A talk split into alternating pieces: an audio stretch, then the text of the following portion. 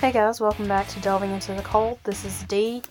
Before we get started with today's case, I am planning on starting a new series on the channel, and if you follow me on Facebook at Delving Into the Cold Pod, you already know this. But basically, on my Sundays off from work, I would like to do Serial Killer Sundays, where I profile the serial killer. I talk about their methods, their behaviors, their victims, their childhood, things like that, to kind of get inside the mind of the serial killer.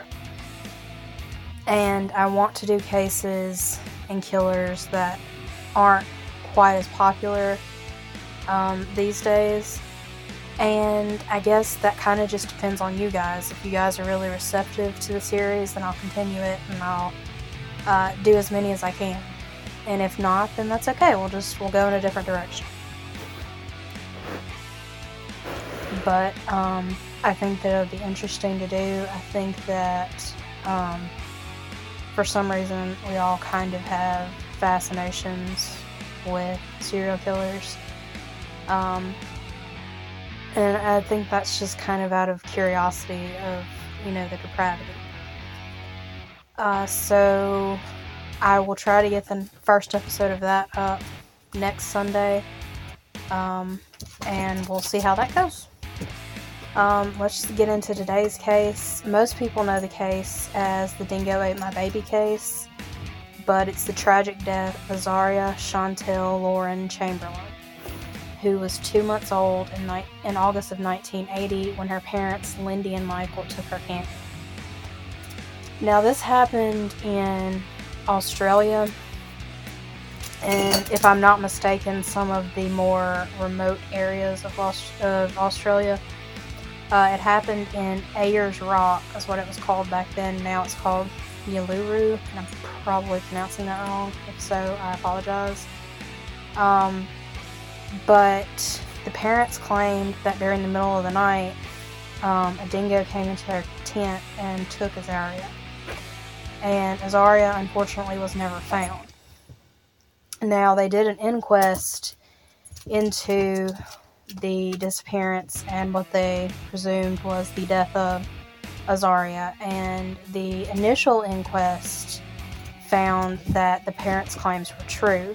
They were like, yeah, this makes sense, could totally happen, it's in the right area, things of that sort. Unfortunately, there was a later inquest and investigation that found Lindy culpable.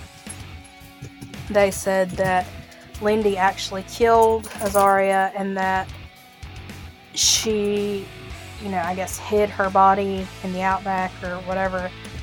And so Lindy was tried and convicted for murder, and she got a life sentence on October the 29th, 1982. Now, her husband, Michael, was also convicted, but he was only convicted of being an accessory after the fact, and he received a suspended sentence. And unfortunately, this was a case in which the media hindered the trial more than helped it, because they sensationalized the case so much. The outcome of this was the trial was biased against Lindy. And unfortunately, she was sentenced, for that. And she stayed in prison until 1986. And during that time, her and Michael both were, trying to get every appeal they could, trying to find every bit of evidence that they could. And unfortunately, they just could not get a foothold. But in 1986, someone was hiking in around the same area where Azaria went missing, and they found a scrap of clothing that Lindy identified as being Azaria's. And it was in an area that was known to be a hotbed for dingoes. So she was released because hello. evidently the kid, was unfortunately eaten by a dingo, and she was released in 1986, but then in 1988, all convictions for both her and Michael were overturned by the Northern Territory of Criminal Appeals. And there was another inquest held in 1995 that was an inconclusive ruling.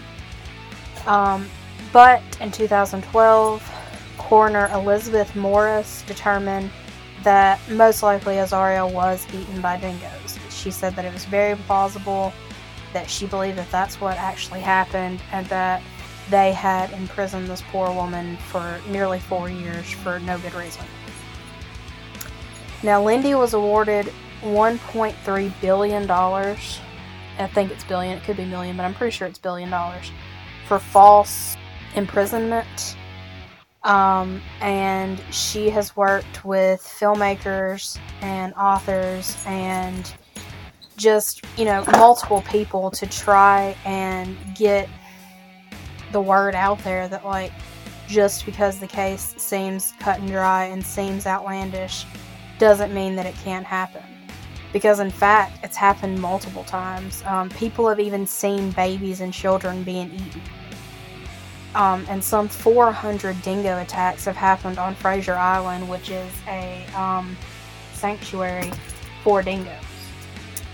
And unfortunately, with this case being so sensationalized and covered by media so much, in 2005, a 25-year-old woman named Aaron Horsberg came forward claiming to be Azaria. And immediately, the media, the public, the police, and Azaria's family was like, no, absolutely not. And she was, quickly rejected, and people, were very quick to come to, the defense of Aria and say, no, this is not, this is not her. That poor child doesn't deserve to have, her name and her scars continually brought up by people. And like I said, Lindy has just been a huge advocate of, trying to, not only recognize that parents are not always culpable, but also recognize how dangerous wildlife can be for young children. Unfortunately, Michael died in, in 2012. I believe he had cancer, leukemia, and he passed away. But Lindy still goes around and talks about Azaria and talks about how she suffered in the court systems and things of that sort. She's taken her tragedy and kind of tried to, use it for the better of her country and for, children around the world, really. That is all I have on the case. It's not a really in-depth case just because they never found Azaria's body, or bones or anything of that sort. So there wasn't a lot of evidence to go through. I don't even honestly think that it would have gone to court after the first inquest if the media hadn't sensationalized it and got people wanting blood for blood. And I honestly believe that if they hadn't done that Lindy would have never gone to prison.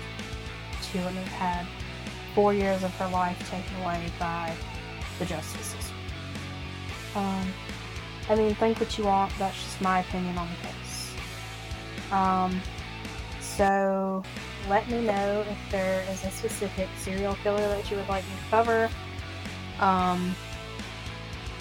And I will try and find as much information about those serial killers and start doing episodes on them. I'm always open to suggestions or conversations.